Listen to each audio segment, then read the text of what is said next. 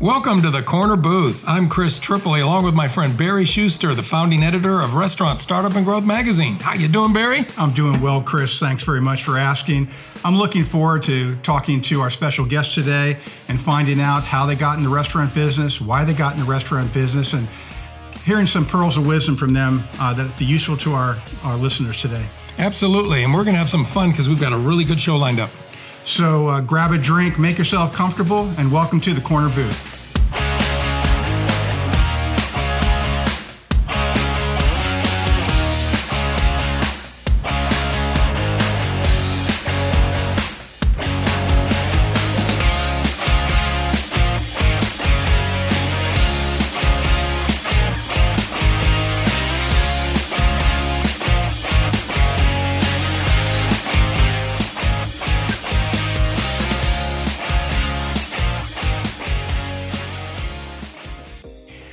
Well, this week we're very fortunate to have on the corner booth with us Tracy Vaught. Tracy, welcome. Thank you. Tracy has been a Houston icon, multiple concepts uh, ranging from American cafe, Mexican, seafood. So we're so happy that you were able to take your time away from your schedule today. Join us on the corner booth. Welcome again. Thank you for having me. Very nice to meet you, Tracy.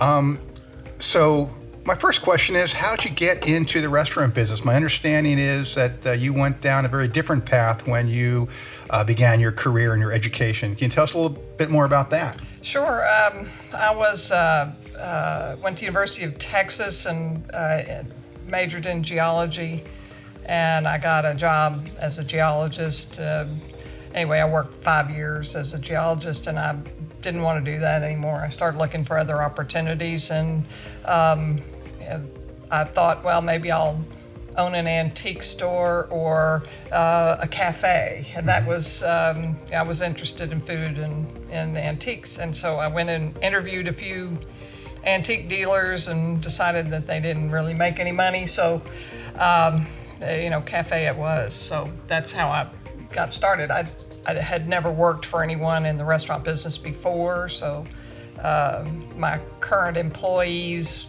helped told me how other restaurants did certain things, and and uh, we started off in a very simple way.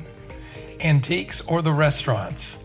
I like it. I like it. I was good, Antique business, restaurant business. Okay, and now the first one was Backstreet Cafe, right? That's right. And uh, How did that come about? Well, ironically, in one of its prior uh, lives, that location had been an antique store, so it was kind of interesting. But um, uh, I was looking around for a location, and um, across the street where Rice Box is now was a tailor.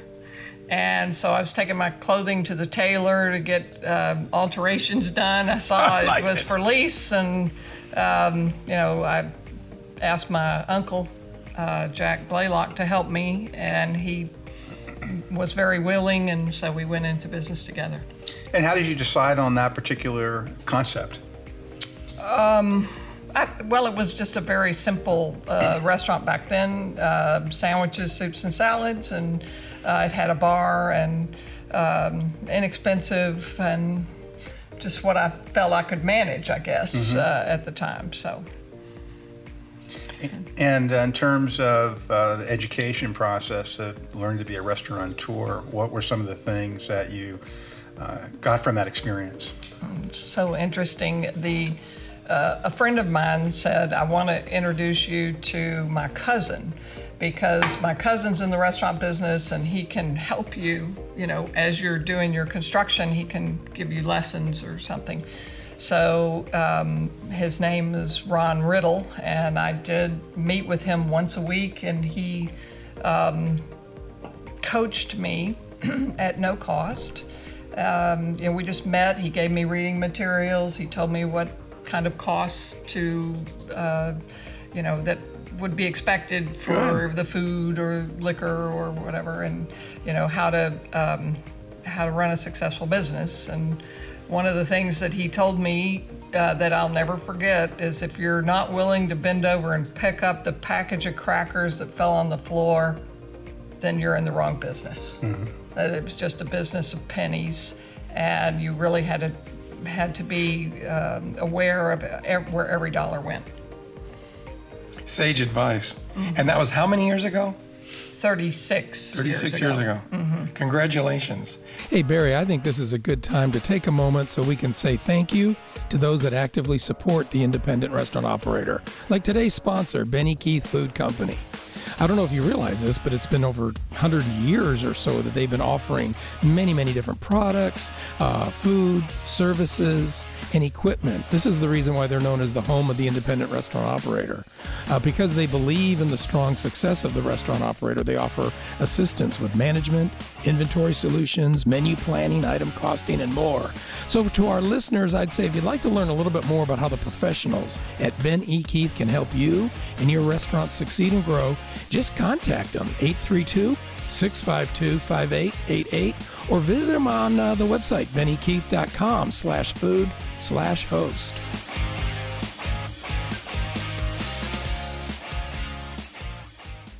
Uh, can we spend a little bit more time on Backstreet after 36 years now, from those beginnings to the restaurant it is now? Um, it's obviously seen so much. Um, how is it? How do you manage to stay relevant and stay current and stay successful for that long a period of time? I think that's the right now. It's it's really the most important question you could ask. I, I think um, things are really moving fast, and the way people um, are building restaurants are changing, um, and the food choices that are popular are changing, um, and the way we track. Uh, you know our progress, uh, you know our sales and that kind of thing is changing. So it's a really difficult to stay up with things, uh, I would say. Um, and, uh, you know, Backstreet's uh, in a location that's. Um, that's great for you know neighbor it's in a neighborhood so that's great but it's also around some some businesses so you know we can get you know lunch business and dinner business and um, we own the land and it's paid off. So i think um, you know that's also helps. That's a wonderful situation. So- Congrats on that.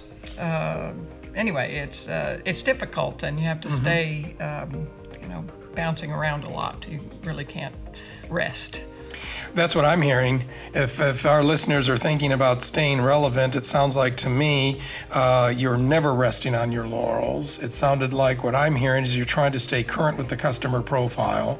Uh, you talked about a day and a night day part. You don't ignore either.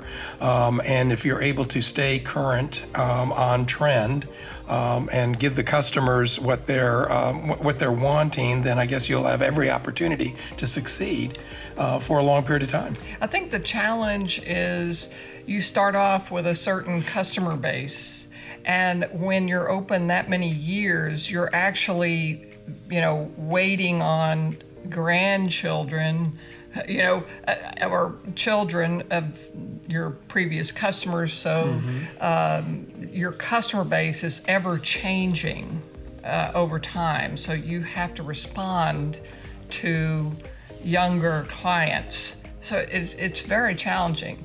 How did that drive your menu and your ambience and style of service, this changing demographic uh, that you experienced over this 36 year uh, period? Well, the the menu uh, changed over time, uh, just as we saw a need for one a particular menu item. We had to uh, renovate the kitchen, obviously, from the beginning, and uh, we've done that several times. And uh, we've renovated the dining room several times, and um, so uh, you know, when hundreds of people are going through this property that was a home at one time, you know, it gets pretty beat up. So you really have to stay on the, the repair and maintenance uh, is a big part of that. Um, so the, as the menu developed because of new things we wanted to do, we had to, it required more than just putting a menu item on. It required actually renovating um, the kitchen. So. The human story, which uh, we all enjoy, and I understand that uh, you have a uh, kind of an interesting romantic background in the business. You met your future husband working in the restaurant. Speaking of kitchen. And, and uh, he, uh, uh, he is now a, a celebrated chef. Oh. But uh, I'd like to hear this story. It sounds uh, very interesting to me. Well, um, Hugo came to apply for a job uh, back in, I think it was 1987, as a dishwasher. Um, he, I had an employee. I needed a busser, or no, a dishwasher, I guess it was, and um, so I had an employee who recommended him, brought him. They um, played soccer together, and uh, so uh, Hugo came to apply for that job, and um, uh, you know we gave him the job, and he worked very hard. And um, um, funny story that occurred back then. Uh, I had a the chef was a Vietnamese um, woman who had come over, you know, from Vietnam back uh, as a boat person, and she was very thorough and detail oriented. And she noticed that a slice of chocolate amaretto cheesecake was missing. Uh oh. One slice, she noticed. That could be your So whole she starts looking for it and realize, you know, she knew it hadn't sold, uh, that somebody had taken a slice. Oh my right? God. So she starts going through the dishes in the dish pit and oh, it pulls this bowl that was turned upside down, and under there, Hugo had stolen this Uh-oh. piece of cheesecake. he got into big trouble for that. Anyway, he then um, became a busboy, and um, you know, he said he used to hide in the bushes so he wouldn't be sent home if it was slow. You know, we would send people home if it was slow. And um, he was under Gloria, the longtime bus girl who worked there for 34 years, I think. And she was kind of strict too. Uh, and then later, he went to the kitchen to work the grill Okay. and learned that. And um, so, sometime around that time, uh, we all um, went to. Uh, well, that's when Hugo and I got together, and make it short. Um, and so he went to school. He went to Houston Community College Right. and uh, did that program. And but at that time, he really couldn't write English. He, he was learning a little bit to speak English. He had taken some English as a second language, um, but he, he couldn't write it. So he took all his tests orally, and um, that was just great that they allowed him to do that Right. over there. And so um, that's how he went to school, and uh, he worked at the same time. And Was this culinary training that he was going Yes, through? uh-huh. Okay, very good. And you know, I, and I and I noticed that he's a big proponent. Uh, he valued that education because he speaks and he's a proponent of community college, culinary background. That that, in addition to the work experience, was valuable to him. I'm sure it's been valuable to many others. Yes, I, I think uh, I think you're right. I think it's central to who he is. He he is very thankful for that. So it's not all learning on the job, uh, although a lot of good chefs come up the uh, ranks through that experience. It sounds it sounds as if you and Hugo believe that uh, uh, having that formal education is an important component of your personal development, professional development. I think sometimes you you have gaps otherwise. you know? Yeah, I Uh, do. I, I think you need both. All right. uh, I think it's very valuable, and um, but we also really believe in promoting from within as well. So. When was there a time that you saw, uh, or and maybe you can remember the particular time that you saw that there's just above and beyond good kitchen uh, ability in Hugo, that there was just tremendous talent that you could build concepts off of, or uh, Well, I think we would go to dinner and uh, to the Mexican restaurant, and Hugo would say, "But this isn't Mexican. I've never seen food like this before," and Right. I didn't understand that. So I wanted to learn more about what the food was where he was from, and so we started studying that together. Um, and then I thought, well, gosh, let's let's do the food, uh, you know, the food that that you know. You know, that would be something new for Houston. And so that's um, kind of happened sort of organically. He had never really seen, for example, fajitas or Right. a taco salad or a burrito or um, queso, Right, those kinds right. of things he had never really seen. And he was uh, not, I mean, he came from a fairly you know, moderate means, so he had not traveled uh, a lot in Mexico. So he didn't really understand that there were culinary regions in Mexico. And um, it was only later when he traveled and saw the food of different regions, and then he understood that, uh, you know, the topography, the geography, or, or the climates were different, and you know it's a huge uh, country. So So I guess one could say then that the creation of the second restaurant, Hugo's, your very successful interior style Mexican restaurant, was sort of both out of personal interest as well as to fill a market need.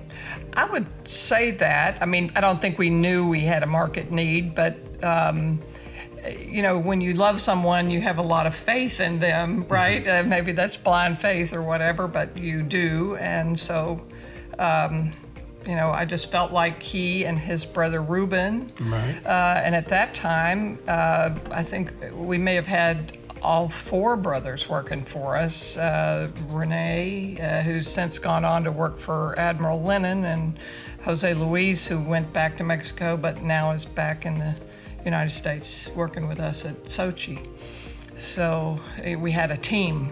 Excellent. When you launched it, um, was the market uh, sufficiently adventurous enough to uh, try this different culinary approach to um, uh, quote unquote Mexican food? You know, um, the the believe it or not, the writers helped us with that. Uh, I don't know if that they knew that they did. The but food critics you're yes, talking about? um, you know, we were very concerned about that, and and I wrote a, a sort of an introduction to what we were doing as the first page on the menus, and um, at that time we didn't have websites or anything, Right. so um, I couldn't. I was relying on the waiters to tell the story, and when websites came into being, I was so happy because we could actually put it in our own words for everybody to read. But um, at that time, anyway, it was the first page of the menu, and we tried to explain exactly what we were doing, and we didn't want to um, denigrate Tex-Mex. Uh, you know, we wanted to do things the way, um, uh, you know, in a more central Mexico way, I guess you could say.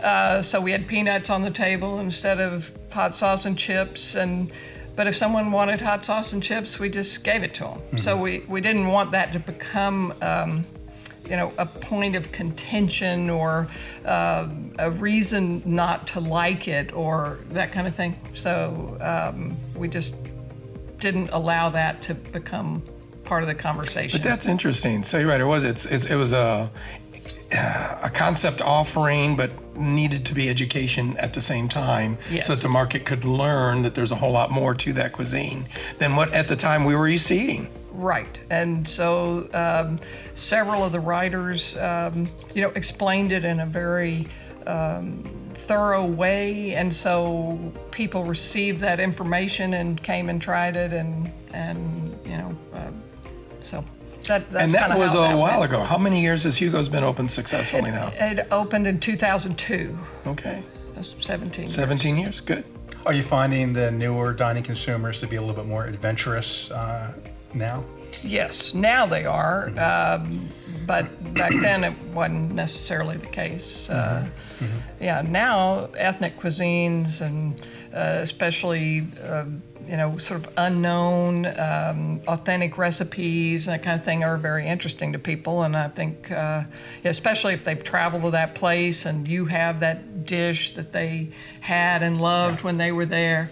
Um, you know that makes a connection, and That people does help. travel a lot now. That's so- right. The world's a little smaller uh, Right. to most Right. people. We travel, and that does help restaurants because we're a little bit more um, accessible. Yeah. And so that's that's very good. Many of our audience um, are couples who decided they wanted to launch restaurants together. Uh, sounds like you and your husband uh, went forward as business partners.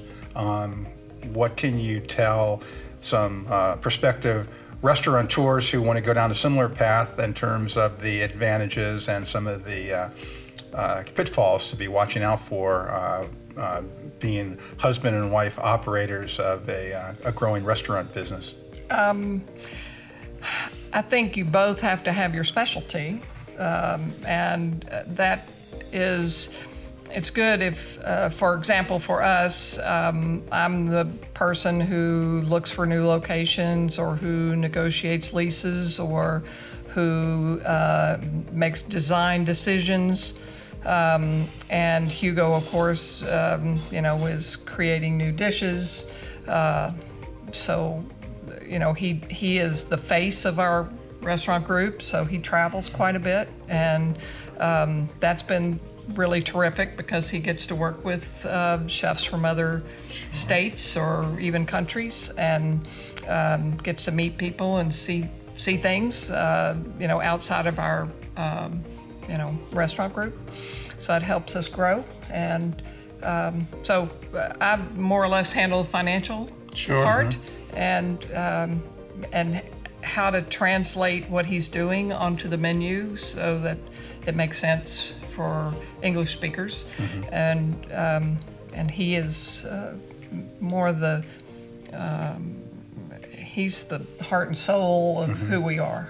And he's truly a celebrated chef. I understand he's won some awards. If uh, I he has of high distinction. Yeah. Yeah. You want to tell us a little bit about yeah. how that comes about and James Beard and uh, and uh, national acceptance of cookbooks and maybe how does that impact the brand? I think I think it gives you uh, um, entry into like some events and things like that. Sure. Uh, you get invited to um, be a part of uh, dinners in other cities and or, or festivals or uh, highlighted in some way. Um, you know, he he was nominated, uh, I think, uh, six times. He won on the sixth try. So six is our lucky number. okay. And um, it was so gratifying and yes. uh, so I was so proud of him. It was really one of the greatest moments I think we've ever had. It wow. was just super. And he was so ready that he didn't, when they said his name, he was like, he didn't want him to think it was a mistake, he just jumped up and ran over there. And, and uh, let me quickly accept. Uh, yeah. Before anyone maybe yeah asks uh, a question. In case that was a mistake, but uh, he didn't even give me a kiss or anything. He just jumped up and ran up there. Wow. So anyway, it was a, a great moment for him. You know, a, like a pivotal almost. Oh sure. So, so we have the culinary side being driven by Hugo, uh, which becomes, as you mentioned, sort of the heart and soul and the face of the company. The business side, planning future development and operational decisions on your side. I see how that works, and obviously it works well because after Hugo, we've taken two more steps. You want to talk about the Caracol concept, how that came about, where you went from there? yeah. Um, so, in 2002, we did Hugo's. In 2013, at the end of 2013, we opened Caracol. And Hugo's favorite food is seafood. He loves seafood. So he really wanted to do something representing the coast of uh, Mexico. Was that where course, he was from then? Uh, no. Uh, mm-hmm. He almost never had seafood when he lived in Mexico City and also near the border of Puebla and Oaxaca. Yeah. Okay. Um, you know, I think he'd had maybe a shrimp cocktail. I mean, that's it. Yeah. So when um, later, when he was about, I don't know, I'm making this up because I don't remember the age, but around 10, mm-hmm. they took a bus trip to Veracruz to a wedding. And they the wedding in Veracruz, I guess, lasts forever. You know, like it's a week long celebration or something. I like, like it. yeah, they're kind of fun loving. So uh, he tried uh, like a ceviche on the beach, and it was just really impacted him. So uh, later, you know, when we got together and we traveled and went on vacation, different places, um, you know, he's real interested in that and. Um, so uh, that was how that was born. He just loved seafood and really wanted to work with more seafood. So There we go. uh, Caracol is, represents the the Mexican food of, uh, you know, on the west side, um, uh, the Baja region, and uh, then also on the on the uh, Oaxaca side, and and then Veracruz and that region as well. So there's a lot to work with, uh, and um, it's uh, you know sort of never ending. You can just do all kinds of things. So uh, that was how we developed that concept, and um, you know I was reluctant to go to the Galleria because that's the that's sort of the big big boys over there. You know that's Pretty expensive time, part of town. Very You're right. expensive and very. Like uh, I thought it was mostly just a shopping area. That's all I knew about the Galleria growing up because I'm a Houstonian. But, That was uh, probably just based on your personal use of that part of town. That's See, right. I- so what I found out was it's a very international part of our city, and so there are people from all countries over there, and so that was great for us. That ended up being Yes. a, a wonderful customer base. So um, Hugo was the one who talked me into Galleria. And uh, then uh, we opened up Xochi downtown in the Marriott Marquis in uh, uh, early 2017. And that uh, I had to be talked into as well because it's downtown, and downtown is busy during the day, but not at night. And so I was worried that not enough people live down there. Right. But we, in that particular location, we had the convention center, we had the Toyota Center, we had Minute Maid Park, we had the the soccer stadium, and then two big hotels that have their own convention business and and then we had Discovery Green, which um, they were doing all kinds of programming there to try to uh, make it a 12 month busy, you know, area. Right. And so I was worried about those months in the summer when nobody's at conventions and things. Understood. So anyway, ended up working out very well. So now you have four restaurants. Explain a little bit how, how you decided uh, and how you structure based on those decisions your support team. I mean, because obviously Hugo on the culinary side, you on the business side, you now have management, administration, procurement, marketing. How did you select and how do you manage your team? each with each opening we reevaluated how we needed to organize ourselves and uh, when we opened um, xochi in particular um, we actually hired a business coach to coach all our gms chefs um, and corporate people uh, in order for them to understand that they would take more responsibility, that we may be away for several months uh, trying to get the new restaurant going. So we tried to prepare ourselves. We go over all our training materials again. Um, so reorganizing ourselves and considering, you know, just how much work can this person do. Um, so uh, whether we need to split things off or uh, whether we keep the same structure moving forward or if we have to add, you know, some a new category, let's just say, of work. Okay. So. And that, um, and the uh, sounds like offering leadership development to your leadership team was probably very helpful in helping them um, with their organization, personal development, improved communications. I would assume, or how did that work with that coaching? the coaching was uh, to help people take responsibility for their job. You know, at first people would say, This is wrong, that's wrong, and the coach would allow them to sort of vent any anything that uh, they felt we could do better.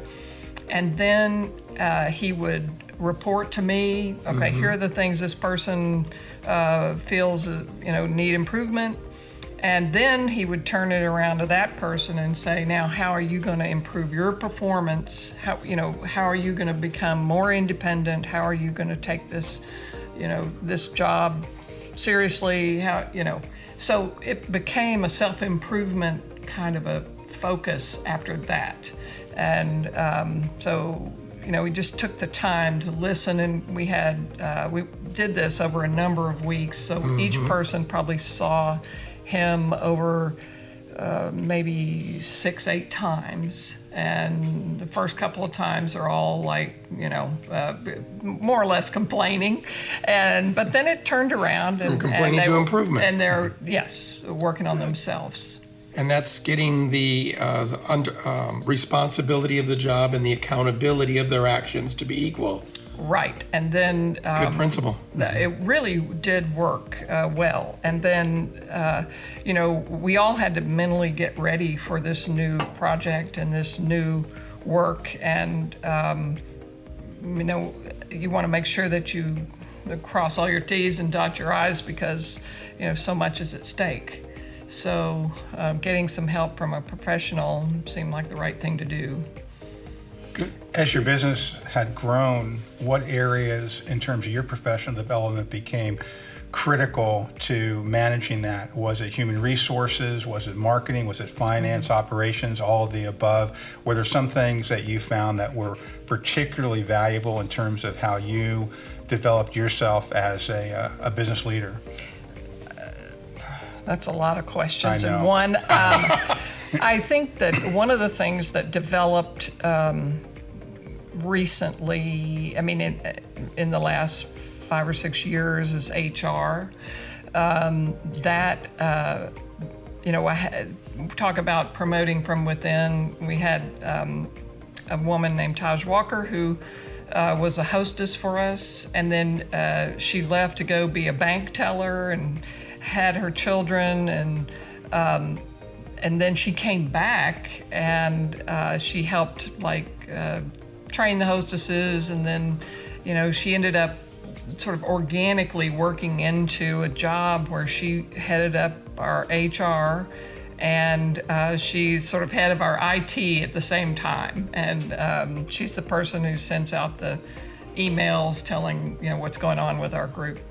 Um, but she and I would go to seminars, and you know we just sort of learned all the the try to keep ourselves abreast of all the things that are going on with labor uh, laws and. Um, so that's one area that I would say we really expanded upon. But as you grow, that's one of the things that we ended up having to do as we grew restaurants. You know, in the very beginning, the GM did the payroll, for example. Okay.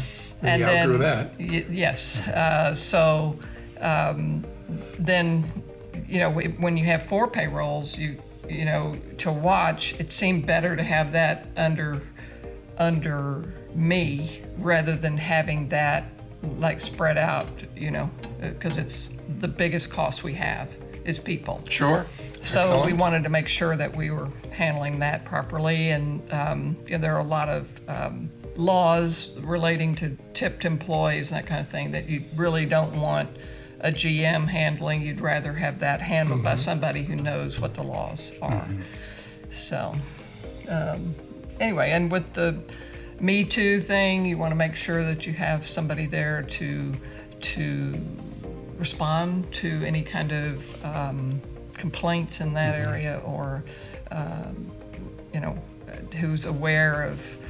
Uh, what the laws are as far as uh, terminating someone or or when they're full or part-time and the and the insurance and there's so many issues so Boy, Chris, it always goes back to the people, as you always mention. People. I know it starts with people, and and and for obvious reason. There's a lot of um, ongoing issues: the selection, the training, then the supervision. There's the management of payroll. There's the tipping issue. There's the promote from within, which is a great thing, but that requires systems and that requires evaluation. And But so this has nothing to do very with serving customers. Not yet. Good exactly. food. That's what I mean. We haven't even gotten. and drinks. no, we haven't even gotten to that part. right. Yeah, so I can understand why that that uh, it took a lot of your attention because it is a people business. It is. So, um, I mean, that's one area that I would say that we really did expand on. Um, and then recently, I mean, I think even somebody who has one restaurant or somebody who has 30 restaurants uh, has the same. Uh, is facing some of the same changes uh, as far as technology goes, and so that's something that we're really looking at now. Um, uh, we're looking at um, programs for um, analytics, and uh, we're looking at uh, programs for reservations that might be easier uh, for the customer to sign into Excellent. and uh, help us gather uh, more data on our customer uh, you know base and then um, keep track of reservations in a better way make it easier um, and uh, we're also looking at, uh, or not looking at, but we also adopted uh, a program that helps us buy. Uh, so um, it's uh, it's called Simple One Two Three. Uh, that's something uh, new to us, and that's been very interesting as well. So this summer, that's what we've been doing is researching that, as well as uh, delivery. We're beginning to look at that too. I mean, we had we use Favor right now exclusively, but we're we always like to revisit things so that we know um, what's changing, and 'cause that's always morphing. How- What's your direction or your sentiment regard- regarding third-party delivery? Um, uh, is that something you think is going to be a, a bigger and bigger part of your uh, business? It's, it's kind of controversial for just about every operator I talk to for reasons we all know. Because it's expensive, Expensive. Yeah. and for because and then you're saying because you put your food You're in putting somebody your else's food hands. in somebody's I hands. think All, so. all of those things. I think so. I think those are the two things the the people are, are right now just trying to get a better handle on, and that is how do we handle the cost, how do we manage the quality. Mm-hmm. Um, so, yeah, what are your thoughts on that? Well, uh, most of our restaurants are fine dining, so uh, we have less delivery than somebody who is, you know, more uh, casual and Yes. less expensive. So, um, you know, we have it, and we are, we do a fairly significant to-go business, but um, I feel like, you know, the future. uh, I mean, things are changing so fast. Um, uh, we have to be accessible to our guests in all ways because they can go to the grocery store and get a chicken breast with some green beans and potatoes for $7.50 and take it home and heat it up in the oven. And even if they don't cook, they can do that, right? It got to be where everybody was eating out all the time. And now, with home delivery, you know, uh, subscriptions and those kind of little meals, now they're eating at home again. So we need to address that because, you know, we need to be a part of that if that's the trend. So um, anyway, I'm, we are beginning to look at that more and more. And uh, it's, it, you know, Taj is our Yeah. person on that There we as go. well. Attaboy, Taj. So, yeah. Well, um, and then well, you mentioned, of course, how um, technology is used for managing and keeping up on the administrative and technology side. Uh, how uh, how is technology impacting even the way you manage your brand now and you plan your marketing? Because marketing seems to be so different um, with the way people are utilizing information, social media, uh, than the way restaurants used to be able to promote their brands just not that many years ago. Right. Um, well, uh, you can reach a much broader audience now. I mean, even in other countries and you know other states, and uh, you know Hugo connects with other chefs, so it's it's a very interesting time right now. But we obviously we're um, Hugo has Instagram that he uses exclusively, pretty much and some Facebook. I, I, he doesn't really use it as much, but he responds to things on Messenger. But um, then we do email campaigns. We have uh, we post on uh, for all the restaurants on social media, Facebook or uh, Instagram, um, and then um, what are some other things? Well, the uh, for us right now, the email thing, even though that's sort of maybe a little bit old fashioned, it's really working for us because Yeah. we have a huge Following following on that. Good, Uh, good. About mm, 80,000. So whenever we want to do an event, we can fill that event because we have so many, um, you know, email um, people on our email list. So. Sounds like your open rate is pretty good then. Um, yeah, I mean, usually within a day or two, we fill like a wine dinner or, you know, whatever kind of event we're doing.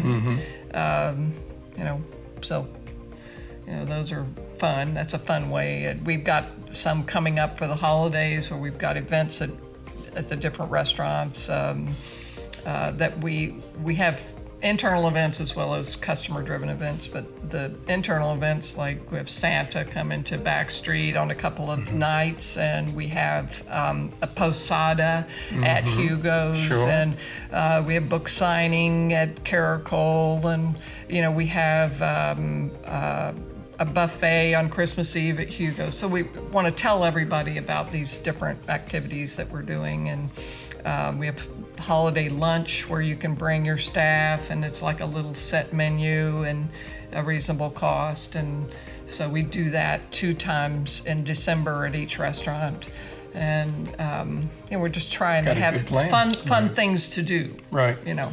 and that seems to work. Event planning and and uh, you're direct to your target group marketing. Right. Excellent. Uh huh. What about community involvement? Um, things, things that you are supporting, or just uh, the ways that you're involved in the community to uh, bring positive attention to your concepts. Can you talk a little bit about that? Yeah, I mean, um, we just did a dinner for Urban Harvest. The um, um, what am I trying to say? The the um, um, food.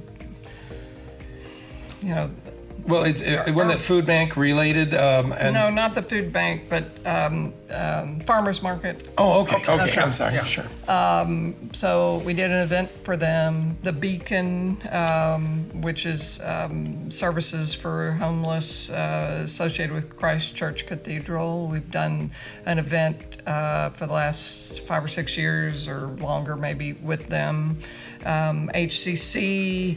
Yeah, um, okay. Hugo uh, raises money for them um, whenever he's asked to do a, um, you know, a, an appearance at an event or something. uh, We raise money for uh, HCC. Um, also, just trying to think, there, there are many things, community events or uh, causes that. You know, we did a, a dinner in somebody's home that they auctioned off for autism, no autism. Um, so, you know, Hugo's very, I mean, he makes appearances and does, you know, cooks for different, you know, charitable causes all the time. So these things sound like they're beneficial from a personal satisfaction level, as well as um, you've decided it's a proper way for you to place your brands. Right. as being So some things are from us, and some things we're helping others out with their charitable uh, cause. For you. Doing well by doing good. There's nothing wrong with that. I think it's a wonderful thing that restaurants can do more of. Uh, y- You've also chosen, I think, to stay very active in uh, restaurant related associations, uh, local chapters, statewide associations. Um, so, is that part of a continuing education thing that you find benefit for, or how else is it maybe advantageous uh, to you? For uh, the reason that I joined the Restaurant Association was to keep my um, myself up on issues uh, that were affecting our business. So, uh, legal issues, uh, uh, labor laws, alcohol laws. Um, you know, health. Um, I just wanted to have my finger on the pulse of what was happening. And uh, otherwise, it just happens to you and you don't know, and we're all kind of buried in our business. Um, and so, if we allow ourselves to just be buried in our business, things, laws change, and we don't even know it. So I think that's it's very important to be um, up on things, and that was the best way that I found to do that. Um, plus, I made a lot of friends in the restaurant business, both statewide and um, and in the city that I probably would have never met. So uh, it's been real interesting. Oh, that's good.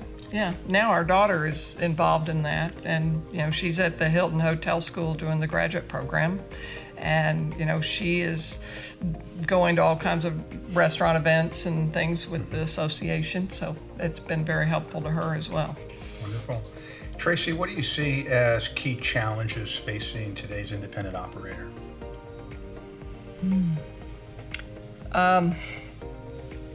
I, I would say that uh, the financial challenges would be rents going up, um, would be, uh, you know, negotiating a good lease is, is a big challenge. Um, and then uh, dealing with an employee shortage um, and when, what to pay in order to keep a stable staff. Um, uh, health insurance um, is another financial challenge. Uh, that was sort of a big one. Uh, to go from uh, not offering it to offering it is, is a uh, really big expense. boy. Uh, I mean, it's a good thing to do, but it's um, it requires some planning Yes.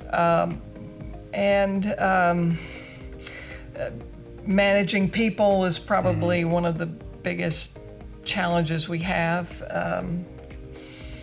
Um, you know, as well as being relevant, you know, trying to stay up with things and, uh, you know, change with the times and, um, you know, keep a team together. Uh, just uh, there's there's challenges in every Well, I aspect think yes. of it. I I, think. I, know you're you're pretty much uh, hitting them. I I would think you're right. For every listener out there to know that uh, the things that you've been uh, hitting on are just so pertinent to today's thought. Uh, staying relevant, keeping current, um, occupancy costs, finding the right sites. You talked about the labor market, increasing competition. These are obviously concerns and challenges that'll have to be met in the future. And you have to always keep educating yourself, it, um, it would appear.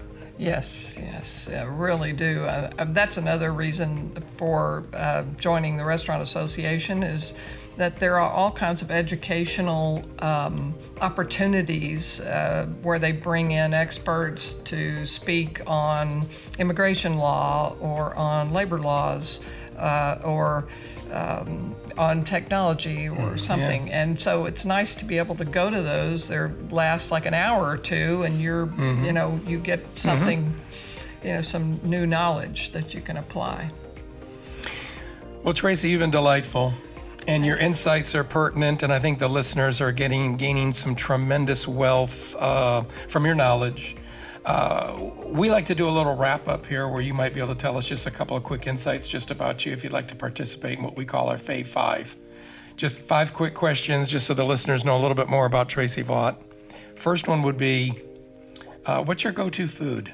When it's just you and you want comfort, what's your favorite grab food item? Well, I'm on a diet.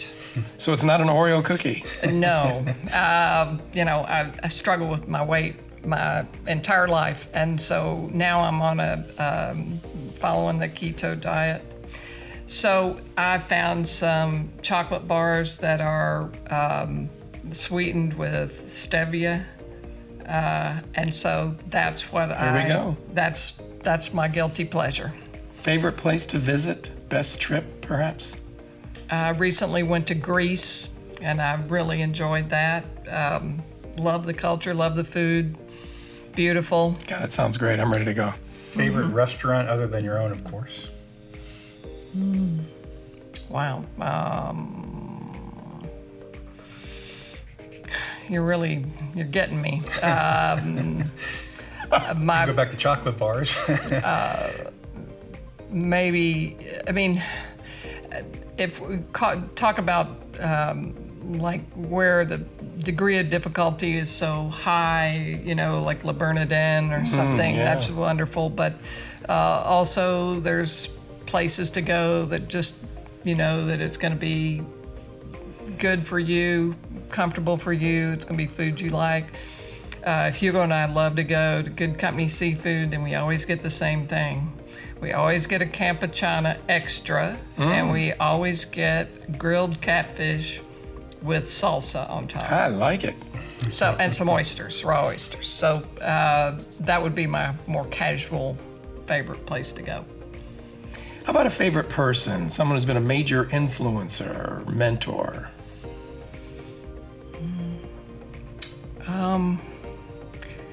That would be one of my grandmothers. Um, a very, a very fair person, very loving person. Um, you know, I spent my summers with her uh, at a ranch near Kerrville, and um, that's where I learned to cook. It's beautiful. And so, anyway, that you know, my, probably she my wife would pick her grandmother too. Mm-hmm. Yeah. Grandmothers are great because they really they have time and they spend it with you without judgment and all that, you know. So that's true. Hugo would pick his too. And what about a favorite book or even a passage from some literature that uh, is meaningful to you? Probably the favorite book recent book that I have read is um, uh, I wish I knew. I think it's by Shonda Rhimes. I think that uh, that's her name, um, and it was about saying yes to life and um, how sometimes we say no, no, no, and we end up in a box, you know. Um, and uh, sh- in her life, she decided to turn that around and say yes to a lot of things, and it um, she wrote about how it broadened her life and uh, with experiences rich and made it rich and, and fulfilling. And she did a lot of scary things like speak in front of um, large groups and that kind of thing. And uh, she became much more successful. And um, uh, I think she wrote, um, I don't watch that much TV, but it was like a, a, program on television with um, doctors. That's kind of a soap opera type thing. It was uh, Grey's Anatomy, Yeah, I was gonna maybe. say, didn't she I do think. Grey's Anatomy? Uh, yeah, it's sorry. all I been a- mean, like anyway, uh, but the, the book program. was the Yeah. message was really great. I thought so. I think that's great. It's That's a good way to live. That's Mhm. beautiful. yeah. Well, thanks again for joining Barry and I on the corner booth um, and and taking Happy the to be here. time. And we couldn't uh, be happier with uh, with the time that you gave us, the insights that you provided.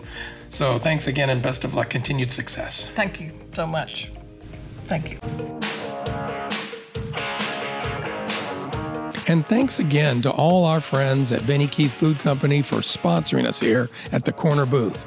They're the home of the independent restaurant operator because they believe in your success. If you're interested in learning more about how their products, services, and other value added items can help you grow and succeed, please contact them 832 652 5888 or visit them on the web, benekeith.com slash food slash host. Hey, thanks for joining us today on the corner booth. Until next time, it's Chris Tripoli And Barry Shuster. saying thanks so much. Hope to see you again soon right here in the corner booth. Till then, go make it a good shift.